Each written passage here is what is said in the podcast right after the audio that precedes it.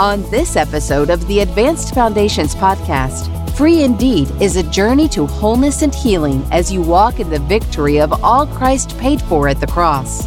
Okay, now let's continue on with this next section of inner healing. People asked uh, a little bit ago about, you know, about pain and about hurt, and a lot of times uh, we we can still have a lot of hurt, a lot of pain. But Jesus came to heal the brokenhearted. Now, isn't that amazing that He knew that there would be a lot of hurts and pains, a lot of brokenness, because the world has sin in it.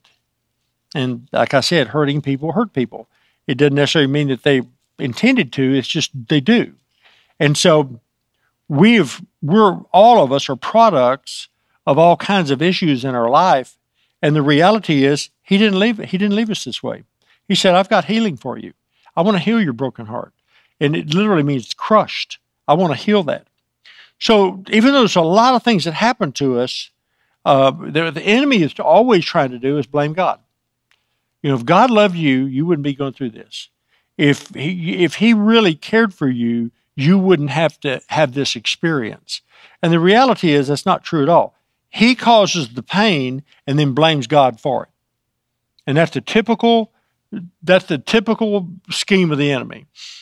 He causes a problem in your life and he blames God for not being good. And we're so gullible, we listen to that garbage and we go, You're right. If God really were good, well, I wouldn't be going through this.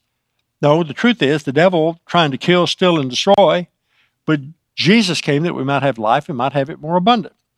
So, Isaiah 53, I would really encourage, you know, sort of like, you know, I was going to say, well, this passage is important and this passage is important. Hey, the whole Bible is important. Let me. but Isaiah 53 really is important for this particular section. Now, this is talking about Jesus. Isaiah was a prophet, and he probably had more prophecies about Jesus than any of the other prophets in the Old Testament. This is Isaiah 53, beginning verse 3. He is despised and rejected by men, a man of sorrows and acquainted with grief. And we hid, as it were, our faces from him. He was despised, and we did not esteem him. Surely he has borne our griefs and carried our sorrows. Yet we esteemed him stricken. He was smitten by God and afflicted. But he was wounded for our transgressions, he was bruised for our iniquities. The chastisement for our peace was upon him, and by his stripes we're healed. Now, this is just part of the passage because the, all of Isaiah 53 is profound. But I want to go back and look at this again. It says, He was despised and rejected. And that's what we've been talking about. He was rejected so that we could be accepted. He took our pain. A lot of times we don't let him have it. He bore our shame. He took all that all that stuff on himself. He carried our griefs and our sorrows. And all of this, he was stricken, he was smitten by God and afflicted. He was wounded for our transgression. It's, it's not, he didn't do that because he just needed something to do. He didn't do it because it felt good. He did it for us. He took our pain, he took our punishment, he took everything that we that we were supposed to pay and he paid it all for us. Isn't that amazing? Amazing love, amazing grace. It's a wonderful passage because he took our pain and suffered for us at the cross. It was for us. He was despised and rejected so we could be accepted. He bore, which meant to lift or to bear or to take our griefs, and he carried which means to carry or take up our sorrows. The word sorrows can be translated pain. He was bruised for our iniquities, and punishment for our peace was upon him. God provided healing for our hurts and our pain through Jesus and what he did for us at the cross. But we got to learn how to access and appropriate that. Now, at the top of page 65 there, we've got the passage we started with, Luke 4 18 and 19. Because this is the Spirit of the Lord is upon me because he's anointed me to preach the gospel to the poor and he sent me to heal the brokenhearted. I love that because right after he's talking about saving us, he's talking about healing us. So, so he realizes the brokenness that we're in. He realizes the condition. I mean, remember he said he he told Moses, I'm come down because my sheep, I mean, because my, my people are in such pain. God cares. Um, we keep going astray, but He cares. He's provided for us. And so this passage, He goes, Not only do I want to save you, but I want to heal you. And I want to heal that hurt. And I want to heal that broken heart. I know that you have that. And really, like I said, if you're breathing and you've been around very long, you probably got, you've taken some blows and hurts and wounds from people, individuals, but again, it's from the enemy. Enemy is always trying to cause you a problem. So he heals the brokenhearted. Now, that passage in Luke chapter 4, verse 18 and 19 comes out of Isaiah 61. And I want to read a couple of these verses uh, from Isaiah to proclaim the acceptable year of the Lord. And that's at the tail end of the Luke passage. The day of vengeance of our God, to comfort all who mourn you ever mourned? See, he, he wants to comfort, to console those who mourn in Zion, to give them beauty for ashes, the oil of joy for mourning, the garment of praise for the spirit of heaviness, that they may be called trees of righteousness, the planting of the Lord, that he may be glorified. Isn't that amazing? Beautiful passage. Now, why this is so amazing to me is that when you really look at this, he wants to comfort all who mourn. He wants to console those that mourn. And if you've been hurt and you have loss, there's a lot of mourning. There's a lot, uh, you know, it's wow. What do you do?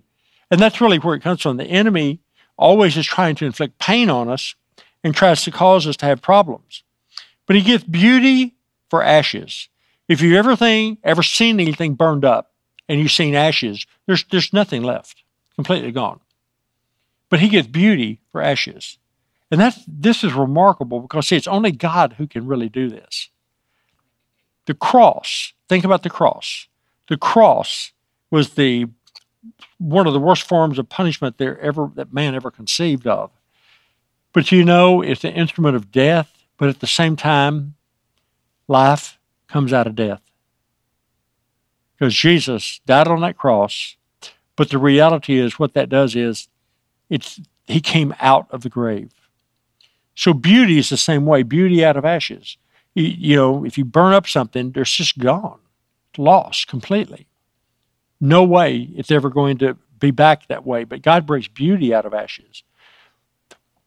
So when we talked about strongholds and having a place of hopelessness, what God's trying to get us to see here is that in Him, there's always hope.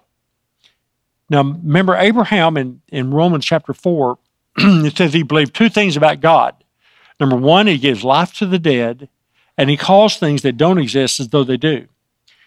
Well, you think about that. If it existed and died, God can give life to it.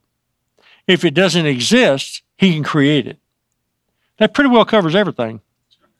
So Abraham's confession was, Oh, I believe this about you. And so what we've got to recognize is that God brings, brings life out of death. And a lot of times you've experienced loss of a loved one, you've experienced loss of health issues, maybe you've lost all your money, maybe you've lost whatever. Well, that's not the final story. It's not the end of the story. Can that be restored in that particular way? Probably not. But but again, that doesn't limit God. You may say, but I don't want it any other way. I understand that. But we got to go, Lord, I'm living in a world of sin and death and hurt and pain. But you came that I might have life and might have it more abundant. See, the big picture, we're here to represent Him. And as we're here to represent Him, we're to bring light and salt we are light and salt. We're to bring forth his kingdom. So is there is that pain free living and no problem living? No, not at all. In fact, it actually is problem living because we're pushing into occupied territory. Children of Israel went into the promised land. God said, I'm going to give you this land. It's going to be a land of, of filled with fruit and honey and it's unbelievable production. You're going to have houses in there that you didn't build. All this stuff's going to be for you. And they said, wow, that's great. You know, and, you know, I can't wait to go into the promised land. Sent some spies in. They came back and said, you know, it is as they as you said, except the giants are in there. I, I bet God said, oh my gosh, I didn't know that. you, you, you kidding me? There's some giants in there? No, he goes, yeah, I know, and I'm going to be with you. And they said, well, we can't go in there. You know why? Because they saw themselves as grasshoppers compared to them. God's plan was was to give them the whole deal. Their idea is no different than our idea today. That there shouldn't be any problems in life. I've come to Jesus and there shouldn't be any problems. Everything's supposed to be right. I'm supposed to be healed. Marriage is supposed to be perfect. Kids are supposed to be perfect. Life's supposed to be perfect. Everything's supposed to be perfect. Wrong. No, the reality is, is that everything's messed up now, and God's trying to save us so that we can be an instrument that He can use to begin to bring His kingdom and His rule and reign into this realm. Now, trying to get us out of here, He's trying to get us to represent Him. And so, yeah, there's a lot of trauma. Yes, there's a lot of hurt. There's a lot of pain. But He didn't leave us here without the hope of being healed. So that's what we're saying here. He brings beauty out of ashes. The, the cross speaks of life out of death. I mean, wow, that's amazing. He gives us the garment of praise for the spirit of heaviness. That's the spirit that causes depression. Man, I'm telling you, depression is huge. Says the majority of the church population today is on some kind of antidepressant, uh, taking something to try to help us to cope. He wants to cope. He wants to realize that God didn't give that to us. He's not depressed. You do realize that. God is not depressed. Jesus is not wringing his hands, hoping that something works out. No, he's waiting until his enemies are made his footstool because his kingdom is here. It's increasing and it's going to continue to increase. And when it's all said and done, it's still going to be here. The question is not whether his kingdom is increasing, the question is whether or not we're going to be part of it. He's saying, come on, you can participate, you can get involved here. But there is a spirit of heaviness, and I guarantee it's the root cause of depression and oppression, but he heals that too. So, anyway, the, the, we got to look at the cross. Always look at the cross because that cross is empty. That cross was the payment for our life, and Jesus is not hanging on that cross. He is not dead in the tomb, but he is the resurrected King of Kings and Lord of Lords who lives and reigns forever and ever. And I'm going to tell you, he's got the keys of death and Hades in his hands. He has all authority. He is the Alpha, the Omega, the beginning and the end, the first and the last, the true and faithful witness, and He is everything in between. That's our God. That's the one who went to the cross and died for us. He took our punishment, He took our pain. You may say, Well, I've got a lot of pain in my life. Why am I doing what? We got a problem here. If He took all the pain, why do I have all this pain? Well, a lot of times it's because the enemy does everything possible to get us mad at God. And that's my next section here. Matthew 11, 2 through 6 said, When John had heard in prison, now John's in prison, it's his cousin, John the Baptist, about the works of Christ, he sent two of his disciples and said to him, Are you the coming one, or do we look for another? And Jesus answered and said to them, Go and tell John the things which you hear and see. The blind see, the lame walk, the lepers are cleansed, the deaf hear, the dead are raised up, and the poor have the gospel preached to them. And blessed is he who is not offended because of me. Now, when I saw this years ago, I, I, began to realize wait a minute, John's in prison. Now, if I were myself, again, put yourself in the scriptures. I'm, I'm Jesus' cousin. I'm the dude that's been out there prophesying that this guy's coming, going to baptize you with the Holy Spirit and fire. And I'm the one who said, Behold, the Lamb of God who comes to take away the sin of the world. Hello? I'm John, the Baptist. Hello? I'm in prison. Now, see, they know the word too. They know the word better than we know the word. And clearly, this Messiah who's coming is going to set the captives free. That's what he does. I, I, I'm the forerunner. I'm his cousin. I'm the one who's got the revelation of who he is. So I'm in prison. Obviously, he's going to come set me free. So I don't know why he didn't come set me free. So, guys, y'all go ask him, is he the one? Because if he's the one, he's surely going to come set me free. So Jesus, well, go tell John the things that you see and hear. When they got back, he goes, um, Where, where's the setting the captives free deal? He said, I don't know. All I know is he said, Blessed is he who is not offended because of me. I'm going, well, I'm offended right now because I thought I was going to get out of jail. No, he got his head chopped off. But I'm telling you, a lot of that happens in our own life. We expect God to do something. I thought he was going to do this. He should have done this. An expectation of, well, I thought that he would come through and heal my marriage. I thought he would heal my loved one or whatever. And the reality is it didn't happen. And it's so easy for us to get offended at God. Now, we're all in church, so we wouldn't dare say we are. But with the enemy, he's pounding away trying to get you. Yes, I told you what God, done. it's not that good. I told you you can't trust him. He's going to let you down right at the moment when you really are trusting him. He's going to let you down. That lie and the enemy, he is constantly hammering on us that God's not good and that you can't trust him.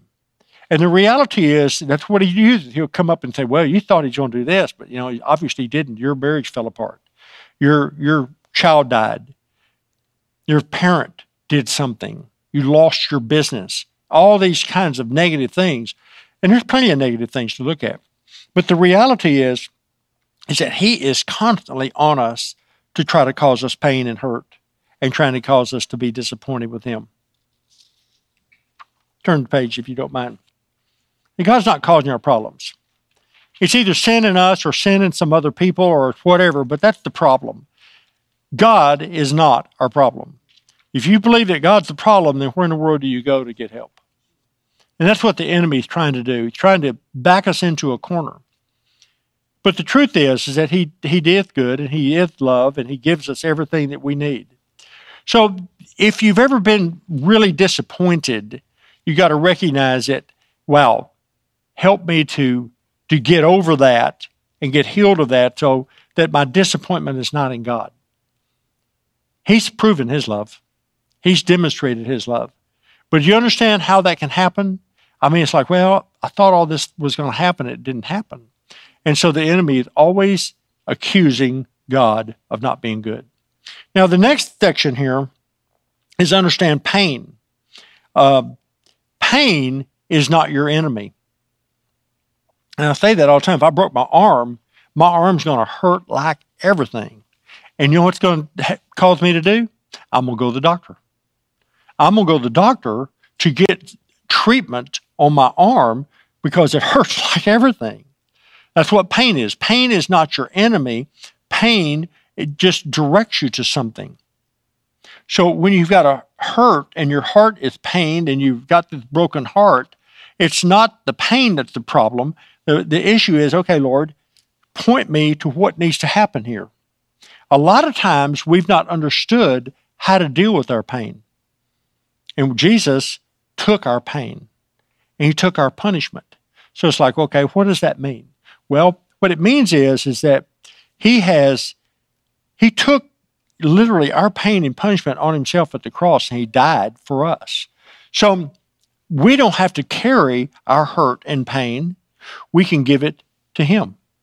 He took it. And I call it the exchange of the cross. What he did at the cross, he took our sickness so we could have his health and life. He took our sin so we could be made righteous. He took all of our hurts and woundedness so we could be healed. And so, but you've got to learn how to, to handle that. So my point is, don't waste your pain.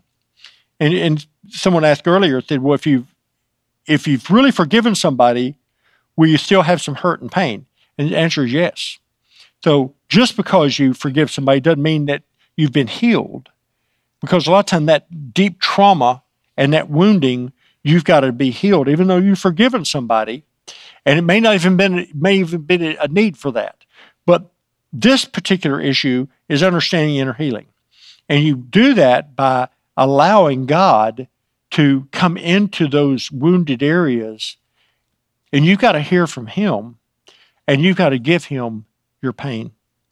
He won't remove the memories. And don't ask God to remove memories, uh, but you can ask Him to remove the pain and the hurt from those areas that have been, that, that somebody has done something to you or something hasn't happened or you've done something. See, God is not restrained by time and space. God is not limited to our little world that we live in. And so, because of that, and because He is God, we can trust Him to know He knows exactly what the issues are. Sometimes they're blinded to us. That's why we have ministry. That's the reason we do the RTF ministry here. It's the reason we have healing prayer, which is available as soon as we're through here. The reason we pray for people at the altar. A lot of times, I'm just blocked to things in my life. That's why we need each other. I I can't see because of just my own issues, maybe some things that I need to see. The point is, is that when I get prayer and I get personal ministry and I get, I'm, I'm exposing myself. I'm thinking, God, I'm going to trust you to use other people to speak into me. Because right now I feel blocked. I, I don't know what to do. So I need help. And see, we are the body of Christ, and that's why we need each other. That's why the enemy wants to isolate you because he knows that if he can, just like the, in the natural, if the, the wolf or the coyotes can can separate out the, the weak or get those lambs and sheep to be separated, he attacks them. He doesn't attack the herd. He attacks the stragglers and the weak and the sick. That's what the enemy does. So the point is that God's not limited to that. So we can He can use other people to help us to get healed. But the real issue is learning how to identify that pain and that hurt. And obviously, again, we do have to forgive. If, if someone has hurt us, we have to forgive God. You're disappointed with God. But the, still, we got to learn how. How do you get rid of the pain and the, and the suffering? And that's how you have to learn how to give it to God. Now, look at the ministry time here. First, first thing you got to do is you got to ask God to reveal the memory or hurt that contains the starting point of your hurt. And my point there is, is that a lot of times we'll talk about, well, you know, my husband did something to me and he really hurt me and he left me and he did all this stuff. But let me tell you something, it may not be the initial point. There may be something further back that that's nothing but a manifestation of different hurt. So you you don't just jump at the immediate things. You say, Lord, you show me. You show me what really the root issue Remember, John the Baptist even said the axe is already laid to the root. Now, that got a lot of meanings in Scripture, but his point is, is that we want to cut things off at the root and not just deal with the fruit. If people come up to me and say, Pastor, and I want to stop smoking, or I want to stop drinking, or I want to stop doing something, I go, okay. Their focus is on that particular thing, but I guarantee you that's not the root. That's fruit. So he said, Well, wait, what do, you, what do you mean? I mean, I've spent all my time and effort trying to stop one of these things. Well, the truth is, is that Lord showed me a long time ago out of Romans chapter 5, um, Romans chapter 8, verse 15. He said, God didn't give me a spirit of bondage again into fear, but he gave me a spirit of adoption. And Lord showed me a pair of old scales, those old timey scales. And he said, when you have a spirit of bondage, which is addiction, addiction behavior, he said, you're going to be real low in the love of the Father. And the problem is, is that anybody that deals with addictions know that that you spend all your time fighting the addiction. You're, always, I, I got to stop doing this. I don't want to do this. I'm going to try every way possible to surround myself so I won't do this. But the problem is the focus is still on the wrong thing. The focus needs to be over here. You need a revelation of love of the Father. As the love of the Father comes up, and you get you get more in him and get more like Christ, you begin to come up the power of that addiction won't have the same hold on you. We're changed from glory to glory as we behold him. We're not changed from glory to glory as we try to withstand or try to stop something else. Does that make sense? Because what happens is that you become what you behold. So if you're always trying to not do something, you it consumes you. Be consumed with God the more we're changed as we behold Him. We, all of a sudden, we're changed into His glory. So that's what God wants us to do. So that's why I say the starting point, the, the, the issue is what you're going after. You're not going after a fruit. And a lot of times, what we're seeing in our lives is